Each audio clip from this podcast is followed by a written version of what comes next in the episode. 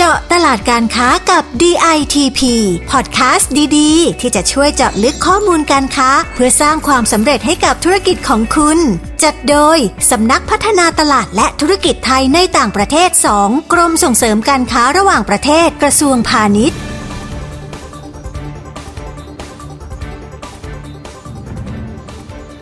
เริ่มต้นจริงเราก็อาจจะไปออกบูธกับกรมส่งเสริมการค้าระหว่างประเทศเนี่ยค่ะเพราะว่าเราอาจจะไม่มีประสบการณ์แรกๆจริงเริ่มต้นจากธุรกิจเนื่องจากเป็นคนที่ไม่เคยทำงานมาก่อน อย่างแรกเราก็ไปเรียนรู้ก็คือเข้าไปอบรมที่กรมส่งเสริมการค้าระหว่างประเทศคืออบรมทุกๆอันที่เราคิดว่ามันเกี่ยวข้อง หรือเรื่องของการตั้งราคาสินค้าอะไรเงี้ยก็ไปอบรมที่กรมส่งเสริมการค้าระหว่างประเทศเหมือนกันเพื่อเอามาใช้ให้เราแบบมีความสามารถที่จะเอาไปแข่งขันได้ นื่องจากว่าเราก็เริ่มต้นจากคนที่ไม่รู้เรื่องมาก่อน สิ่งที่ทำได้คือ เนื่องจากว่าที่กรมอะก็จะมีคอร์สที่ต้งเป็นทั้งแบบไม่เสียตังค์แล้วก็เสียตังค์คิดว่าการลงทุนที่เราไปรับความรู้จากคนที่เขามีประสบการณ์ หรือเขามีพื้นฐานเบื้องต้นอะแล้วเราสามารถเรียนรู้จากตรงนั้นได้ แล้วก็ถ้ามีโอกาสได้เข้าร่วมโครงการที่สามารถที่จะไปร่วมเป็นกลุ่มเป็นก้อนกับคนอื่น มันก็ดีที่จะเข้าไปร่วมเพื่อที่ว่าเราจะได้มี connection กับเจอเพื่อนรุ่นพี่ที่เขาเคยมีประสบการณ์อยู่แล้ว เราจะสามารถเรียนรู้จากเขาได้ด้วย สวัสดีค่ะ ขอต้อนรับคุณผู้ฟังนะคะ เข้าสู่พอดแคสต์เจาะตลาดการค้ากับ DITP ซีซั่น6นะคะ กลับมาพบกันอีกแล้วนะคะ กับดิฉันเทพสอนนุนิ่มนักวิชาการพาณิชย์ชำนาญการค่ะ EP นี้เราจะพาคุณผู้ฟังนะคะ ไปรู้จักกับธุรกิจสบู่ และก็ผลิตภัณฑ์ที่เกี่ยวกับการทำความสะอาด จากธุรกิจครอบครัวที่มีประสบการณ์ในการทำสบู่มายาวนานกว่า 70 ปีเลยนะคะ เป็นการส่งต่อธุรกิจจากรุ่นสู่รุ่นมาจนถึงปัจจุบัน รวมถึงเป็นผู้ส่งออกสบู่ไทยที่ประสบความสำเร็จในตลาดต่างประเทศด้วยนะคะวันนี้ดิฉันอยู่กับคุณชุติมาสิริชวนิชการนะคะ กรรมการผู้จัดการบริษัท STS Natural Product จำกัด สวัสดีค่ะ คุณชุติมาค่ะค่ะ สวัสดีค่ะ คุณเทพอักษร แล้วก็สวัสดีผู้ฟังพอดคาสต์ทุกท่านนะคะ ชื่อเล่นชื่อชูนะคะ แล้วก็ชื่อจริงชื่อชุติมาสิริชวนิชการตามที่คุณเทพอักษรได้แนะนำไปแล้วค่ะค่ะ งั้นขออนุญาตเรียกชื่อสั้นๆ คุณชุเลยนะคะ ค่ะ ได้เลยค่ะยินดีค่ะ ค่ะ ค่ะทราบมาว่าการผลิตสบู่แล้วก็ผลิตภัณฑ์อื่น ๆ ที่เกี่ยวข้องกับการทำความสะอาดเนี่ยเป็นธุรกิจในครอบครัว แล้วก็ผลิตมายาวนานกว่า 70 ปีเลย แต่ว่าตัวบริษัทเนี่ยเพิ่งจะมาเปิดหลังจากรุ่นของคุณชูใช่ไหมคะเลยอยากให้เล่าให้ฟังสักนิดนึงถึงที่มาของบริษัทนะคะ จริงๆแล้วคือถ้าเป็นตั้งแต่คือบริษัทที่ที่บ้านเนี่ยคือทำสบู่มาตั้งแต่ยุคสงครามโลกครั้งที่สองค่ะประมาณสักเจ็ดสิบกว่าปีมาแล้ว แต่ว่าคือธุรกิจที่เรากำลังทำอยู่เนี้ยเป็นคุณพ่อคือเหมือนกับว่าออกมาทำธุรกิจของที่บ้าน ส่วนตัว เนื่องจากว่าสมัยก่อนมันจะเป็นกงสี แต่พอเราคุณพ่อคืออยากกลับออกมาทำด้วยด้วยเกี่ยวกับเรื่องของธุรกิจกงสีเนาะเราจบเรียนจบกลับมาเนี่ยคือคุณพ่อก็บอกว่าให้เรามาทำธุรกิจเลย ตอนเริ่มต้นครั้งแรกก็คือธุรกิจเนี่ยจะมีคนอยู่แค่ประมาณแปดคน เราไม่เคยจริงๆเรียนมาก็ไม่เคยทำงานเราเริ่มมาทำงานจริงจริงจังๆก็คือที่ที่บ้านเลย จากพนักงานแปดคนก็คือต้องไปส่งของเองต้องเปิดบินทำทุกอย่างเองเพราะไม่ไม่ไม่ได้มีพนักงาน คือในช่วงแรกๆที่เริ่มต้นก็คือตั้งแต่ปี 1999 ค่ะ แล้วก็ค่อยๆ ขยายธุรกิจขึ้นมาเรื่อยๆ แล้วก็เรียนรู้จากคุณพ่อแนะนำแล้วก็เราก็คือเป็นคนบริหารเนี่ยตั้งแต่ตั้งแต่แรกแต่แรกๆก็อาจจะเป็นเด็กเกเรนิดนึงแล้วก็ค่อยๆ โตขึ้นมาค่ะค่ะก็เรียกว่าเริ่มมาจากเล็กๆ น้อยๆ จนมาถึงตอนนี้ประสบความสำเร็จเลยนะคะ คราวนี้จากจุดเริ่มต้นที่เป็นผู้ผลิตสบู่ให้กับแบรนด์อื่นๆเนี่ยนะคะ ตอนนี้เราก็มาทำแบรนด์ของตัวเองด้วยใช่ไหมคะ ไม่ทราบว่าชื่อแบรนด์อะไร แล้วก็มีแรงบันดาลใจอะไรที่คิดค้นทำแบรนด์ตัวนี้ขึ้นมานะคะ อ่าจริงๆจริง ๆ ตอนแรกเลยเราเป็นผู้รับจ้างผลิต แล้วก็เออมันเลยอยากจะหนึ่งคือขยายตลาดด้วย แล้วก็อยากจะเอาสินค้าของเราที่เราผลิตปกติเราไปออกบูธร่วมงานกับกรมส่งเสริมการส่งออกอะค่ะเราก็ไปออกบูธที่ต่างประเทศ แต่ว่าเวลาเราออกอะค่ะเราอยู่บนพื้นฐานของผู้รับจ้างผลิต เวลาเราทำเราก็จะทำคอลเลกชันต่างๆ ไปนำเสนอลูกค้า แล้วก็ไปอยู่หลังบ้าน โดยที่ไม่ได้มีบรรจุภัณฑ์หรือเป็นpackaging ที่แบบดึงดูดแต่เราแค่แบบมี option หรือว่าบริการให้ลูกค้าเลือก ซึ่งมันเหมือนกับว่าการ present สินค้าของเรา มันอาจจะยังไม่โดน หรือว่าจะทำลูกค้ามองไม่เห็นภาพในการจะไปขายในตลาดถ้าทำให้เราอยากจะขยายตลาดโดยการที่ทดลองเอาตัวสินค้าทำแบรนด์ตัวเองชื่อ Cosmos and Harmony นะคะเพื่อจะเปิดตลาดแล้วก็รีตัวสินค้าที่เราเคยทำคอนเซ็ปต์อะค่ะไปนำเสนอลูกค้าตอนเราออกบูธเป็นรับจ้างผลิตออกมาเป็นแบรนด์ Cosmos and Harmony แล้วก็เปลี่ยน packaging ทำ packaging ออกมา เพื่อที่จะไปนำเสนอ โดยเรามองว่าเนื่องจากว่าเราไปรับจ้างผลิตอะค่ะกลุ่มลูกค้าที่เราทำอยู่เราไม่อยากให้มันไปกระทบกับลูกค้า เราก็ทำแบรนด์ Cosmos เนี่ยในคอนเซ็ปต์ที่มันเป็นแบบ a gift from nature ก็คือจริงๆแล้วว่าทำเป็นพวกกลุ่มของขวัญของชำร่วยค่ะแต่มันมาจากสบู่ก้อนเป็นหลัก แล้วก็เอ่อโดยเอาวัฒนธรรมของไทยเอาวัฒนธรรมของทั่วโลกค่ะ เอามาใช้ในการดีไซน์ตัวสินค้า แล้วก็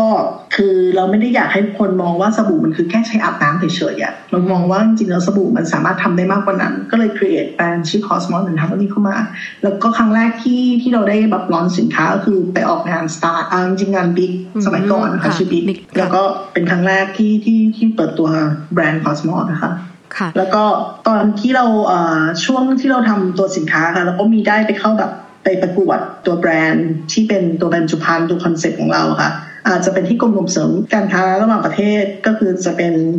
DEmark ค่ะค่ะแล้วก็พอหลังจากได้ DEmark ไปแล้ว เราก็จะได้เราก็ไปเปิดไปประกวดต่อที่จีมาที่ประเทศญี่ปุ่นค่ะอืมค่ะทราบมาว่าอย่างอย่างสบู่ของบริษัทเนี่ยที่ได้รับรางวัล DEmark เนี่ยจากกรมส่งเสริมการค้าระหว่างประเทศเนี่ยช่วยเล่าให้ฟังนิดนึงได้ไหมคะว่าสามารถเข้าไปร่วมได้อย่างไรได้รางวัลอะไรมาบ้างนะคะหรือว่าตลาดต่างประเทศอะไรที่คุณชูได้ไปบุกเบิกมาบ้าง แล้วก็ประสบความสำเร็จนะคะก็คือจริงๆ เรามันดีมาเนื่องจากว่าเราอาจจะติดตามหรือว่าดูข้อมูลจากของกรมส่งเสริมการค้าระหว่างประเทศหรือว่ากระทรวงพาณิชย์ใช่ไหมคะค่ะก็เห็นว่าถ้าเกิดสมมติว่าเราเราอยากจะเอาสินค้าของเราเนี่ยเข้าร่วมประกวดเพื่อที่อือฮึจะได้แบบเหมือนกับเป็นการการันตีว่าสินค้าของเราเนี่ยมันเหมือนมี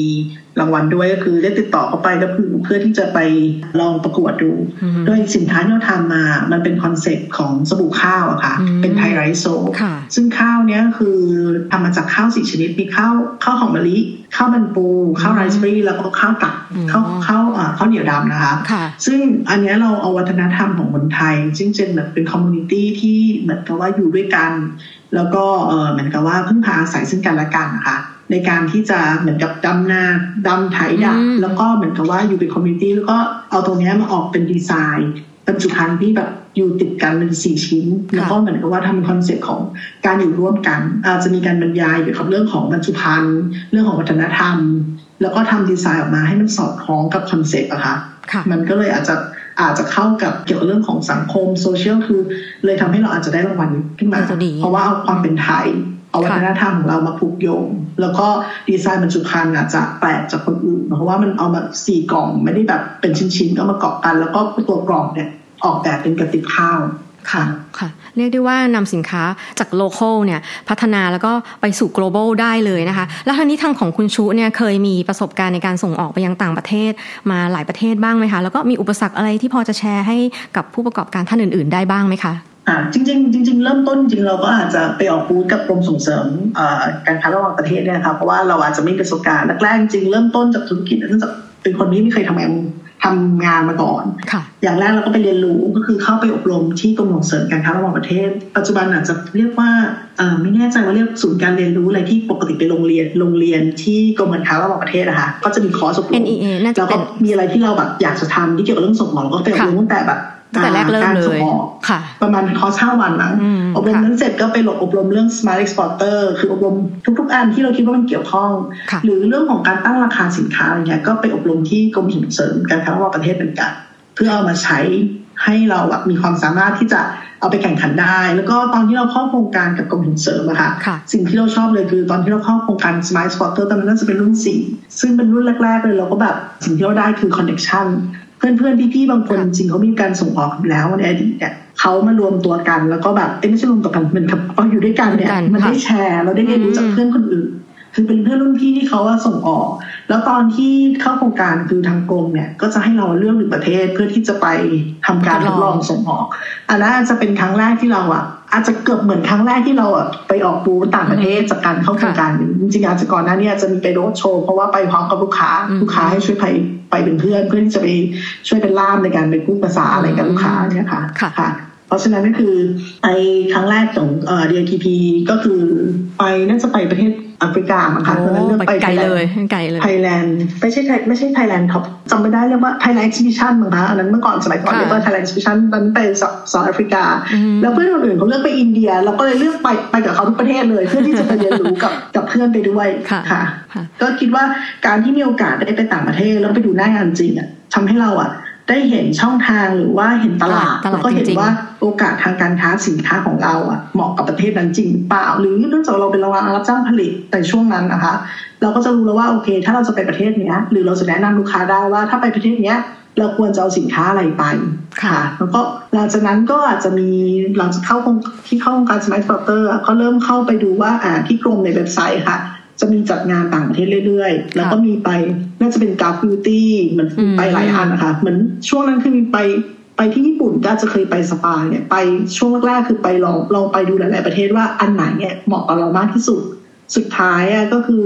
ไปออกมากที่สุดเออไปออกแบบ เป็นหลักเลยก็คือจะเป็นคอสโมพอที่ฮ่องสโมกงก่อนค่ะค่ะ ก็จะไปเกือบทุกปี อ่า แล้วก็ต้นปีนี้เราดีได้ไปออกงานร่วมออกงานกับกรมส่งเสริมการค้าระหว่างประเทศอีกครั้งก็คือเอ่อตัว NPW คือ Expo West นะคะ ค่ะ ซึ่งเอ่อปีนี้จริงๆเอ่อ ปกติเราไปเพื่อลองตลาดเนื่องจากว่าปีที่แล้วเนี่ยมันเป็นยังเป็นอยู่ในช่วงโควิดอือฮึปีเนี้ยเหมือนกับว่ามันเป็นครั้งแรกที่เราได้ออกไปอยู่ในโซนที่เป็นโซนพื้นที่ของที่มี traffic เยอะเกี่ยวกับเรื่องของตัวแบรนด์หรือตัวสินค้าค่ะค่ะก็เหมือนก็มี feed คือปกติไปเนี่ยอาจจะอยู่ในโซนอื่น แต่พอโซนเนี้ยครั้งเนี้ยคือมี feedback กับลูกค้าที่กลับเข้ามา ที่เหมือนกับว่าจะมี contact เกี่ยวกับเรื่องของลูกค้าที่เป็น natural products แล้วก็เกี่ยวกับเรื่องของ eco friendly อะค่ะอืมสักอย่างที่คิดว่าถึงแม้ว่าบูธเราอยู่ในโกะอยู่ในโซนเล็ก ๆ แล้วก็เป็นอยู่ในพื้นที่ของกรมที่เราไม่ได้ไปเนี่ยมันน่าจะเป็นปีเนี้ยเป็นครั้งครั้งแรกที่เราได้ไปเราเป็นเอ่อ personal product เจ้าเดียวค่ะปีก่อนที่เราเคยไปเนี่ยจะเป็น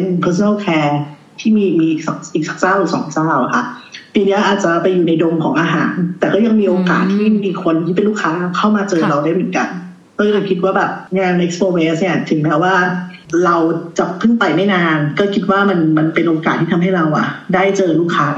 ด้วย แล้วก็คือเป็นเป็นสิ่งที่เราได้แบบเข้าร่วมกับกรมส่งเสริมการค้าระหว่างระหว่างประเทศค่ะ ค่ะ คือจริง ๆ ก็เรียกได้ว่าเราได้ไปเข้าร่วมงานที่มีศักยภาพ แล้วว่าตรงตรงกับสินค้าที่เราผลิตเนี่ย ถือว่ามีประโยชน์แล้วก็เป็นโอกาสมากเลยนะคะ นอกจากนั้นก็คือว่ามันได้ไปเห็นในตลาดจริง ๆ ลูกค้าจริง ๆ เพื่อจะเอามาปรับปรุง แล้วก็ดูว่าแบบไหนถึงจะเหมาะกับตลาดนะคะ ซึ่งจริง ๆ แล้วทางกรมเราเนี่ยก็ DITP เนยนะคะก็มีนโยบายที่สนับสนุนผู้ประกอบการไทยในทุก ๆ ด้านอยู่แล้วนะคะ ไม่ว่าจะเป็นในเรื่องของการให้ข้อมูลในการพัฒนาสินค้า การหาช่องทางการค้า การจับคู่เจรจาการค้านะคะหรือว่าแม้แต่จะพาไปเข้าร่วมงานแสดงสินค้าต่างๆ อย่างที่คุณชูได้ไปร่วมมาเนี่ยนะคะก็ถือว่าเป็นกิจกรรมที่กรมเนี่ยเราได้ทำเป็นประจำอย่างต่อเนื่องค่ะ มาถึงช่วงสุดท้ายกันแล้วนะคะ ในฐานะที่คุณชูเนี่ยนะคะ เป็นผู้ที่มีประสบการณ์ในธุรกิจส่งออกมาพอสมควรคราวนี้มีอะไรที่อยากจะฝากถึงผู้ประกอบการรุ่นน้องๆ รุ่นใหม่บ้างไหมคะ เพื่อจะนำไปใช้เป็นแนวทางในการทำธุรกิจค่ะจริงๆเราก็คืออาจจะเนื่องจากว่าเราก็เริ่มต้นจากคนที่เป็นคนที่ไม่รู้เรื่องมาก่อนค่ะสิ่งที่ทำได้คือเนื่องจากว่าที่กรมอะก็จะมีคอร์สที่ต้องเป็นทั้งแบบไม่เสียตังค์แล้วก็เสียตังค์อือหือคิดว่าการลงทุนที่เราแบบไปรับความรู้จากคนที่เขามีประสบการณ์ หรือเขามีพื้นฐานเบื้องต้นอะแล้วเราสามารถเรียนรู้จากตรงนั้นได้ แล้วก็ถ้ามีโอกาสได้เข้าร่วมโครงการที่สามารถที่จะไปร่วมเป็นกลุ่มเป็นก้อนกับคนอื่นอะมันก็ดีที่จะเข้าไปร่วมเพื่อที่ว่าเราจะได้มีคอนเน c t ชัน กับเจอเพื่อนรุ่นพี่ที่เขาเคยมีประสบการณ์อยู่แล้ว เราจะสามารถเรียนรู้จากเขาได้ด้วยค่ะก็ก็ก็การที่เราอะได้ไปที่ต่างประเทศนะคะสิ่งหนึ่งที่เราเห็นเลยบางทีอะเราอาจจะได้เจออ่าหรือได้เข้าใจจริง ๆ ว่าประเทศที่เราบางทีเราคิดว่าเป็นประเทศที่ร่ำรวยอือหือแล้วเราต้องเอาของแพงไปขาย มันอาจจะไม่ใช่ค่ะมันอาจจะต้องไปดูว่าคนในประเทศเขาว่าจริงๆเราต้องการอะไร แล้วสินค้าของเราอะเหมาะกับไปประเทศนั้นไหมแต่ถ้าสมมติเราไม่ได้ไปอยู่ที่ประเทศเขาจริงๆอะ เราอาจจะไม่สามารถที่จะเข้าใจได้แล้วเราแบบไปทำตลาดจะไม่ตรง เราก็ไม่ไม่ไม่ได้เข้าใจอินไซต์จริง ๆ แต่ถึงจะไปครั้งแรกเนี่ย ไปก็ไม่ได้แปลว่าครั้งเดียวถึงจะพอนะคิดว่ามันต้องไปแล้วก็ใช่ ไปลองดูแล้วก็ขอถามมาว่าจริงๆแล้วตลาดที่นู่นน่ะเขามีตลาดอะไรบ้างอือฮึก็เราจะได้ไปเดินดูด้วยค่ะค่ะคิดว่าหลักๆก็น่าจะประมาณนี้ ส่วนสิ่งอื่นที่จะต้องทำอีกก็คิดว่า เมื่อเราได้ไปดูแล้วเราจะได้รู้ว่าเราควรจะมีจุดยืนอะไร แล้วก็อีกอย่างหนึ่งที่คิดว่าน่าจะต้องดูก็คือสินค้าของเราหรือว่าธุรกิจของเราอะ มันเป็นประเภทไหน แล้วความต้องการหรือว่าเป้าหมายของเราอะ ต้องการทำตลาดอะไร คือเนื่องจากว่าของของที่ที่ที่บริษัทเนี่ยเราเน้น natural products เอ่อพวก green products แล้วเราก็มองว่ากลุ่มลูกค้าที่เป็นแนวที่เราทำเนี่ย มันจะเป็นตลาดยุโรปหรือตลาดอเมริกาอือหือเราก็เลยมุ่งไปทางนั้น จริงๆ แล้วถ้าถามว่าเศรษฐกิจในช่วงที่เราเที่ยงไปอยู่เนี่ย มันไปเจอโควิดเขาอาจจะเจอประเด็นประเด็นอะไรก็ตาม แต่เรามองว่ามันเป็นสินค้าที่ตรงกับสิ่งที่เราอะคิดว่าเราจะทำตลาดค่ะ แล้วก็การที่ได้ไปต่างประเทศอีกอย่างหนึ่งก็ดีคือ เราจะได้เรียนรู้ว่าเออเขามีเทรนด์อะไรใหม่ๆซึ่งส่วนใหญ่ถ้าเทรนด์ที่เมืองนอกอะที่เป็นเจ้าตลาดนะคะเราก็ไปเรียนรู้เทรนด์เขาเพื่อเอาอันเนี้ยกลับมาทำตลาดในเมืองไทยได้ด้วยเหมือนกัน เพื่อเป็นการเรียนรู้แล้วก็เป็นเป็นคนที่อาจจะ set trend ล่วงหน้า ว่าโอเคเมืองนอกมันมันมีแล้วเนี่ยเมืองไทยอะยังไม่มีเราจะได้เอากลับมา แล้วก็มาทำตลาดในเมืองไทยได้ด้วยเหมือนกัน ไม่จำเป็นจะต้องทำตลาดต่างประเทศเดียวสามารถทำได้ทั้งสองอย่างเลยค่ะ ค่ะค่ะคิดว่าหลักๆเป็นแค่นี้ขอบคุณค่ะค่ะ ก็เห็นด้วยกับคุณชูอย่างมากเลยนะคะ แล้วก็มันจะเป็นแรงบันดาลใจให้กับผู้ประกอบการรายใหม่ ๆ ที่สนใจตลาดแล้วก็อยากจะเข้ามาลองหาประสบการณ์ดู อันนี้ก็จะเป็นไกด์ไลน์ที่ดีนะคะ ก็วันนี้เราต้องขอขอบคุณคุณชูอย่างมากเลยนะคะ ที่มาร่วมพูดคุยแล้วก็แชร์ประสบการณ์ในการทำธุรกิจที่เป็นประโยชน์ให้อะคุณผู้ฟังพอดแคสต์ทุก ๆ ท่านนะคะอ่ายินดีค่ะ ขอบคุณมากที่ที่ที่เชิญเรามาพูดด้วยเหมือนกันค่ะค่ะสำหรับคุณผู้ฟังนะคะที่ต้องการข้อมูลการค้าอื่นๆ เพิ่มเติมนะคะ สามารถเข้าไปดูได้ที่ www.ditp.go.th หรือโทรสอบถามไปที่สายด่วน 1169 ก็ได้นะคะ หรือว่าถ้าสนใจจะเข้าร่วมกิจกรรม หรืองานแสดงสินค้าในต่างประเทศ ก็สามารถเข้าไปดูรายละเอียดกันได้นะคะ ที่ DITP Drive หรือว่าเข้าไปได้ที่ drive.ditp.go.th ค่ะ ก่อนจากการยังไงฝากกด subscribe กดไลค์กดแชร์ให้กับพอดแคสต์ของเราด้วยนะคะ วันนี้ดิฉันแล้วก็คุณชุติมาต้องขอลาไปก่อน พบกับเรื่องราวธุรกิจส่งออกที่น่าสนใจได้ใหม่ใน EP ต่อ ๆ ไปนะคะ วันนี้สวัสดีค่ะ สวัสดีค่ะ เจาะตลาดการค้ากับ DITP ติดตามข้อมูล ข่าวสาร และกิจกรรมดีๆ เพิ่มเติมได้ที่ www.ditp.go.th หรือสายด่วน 1169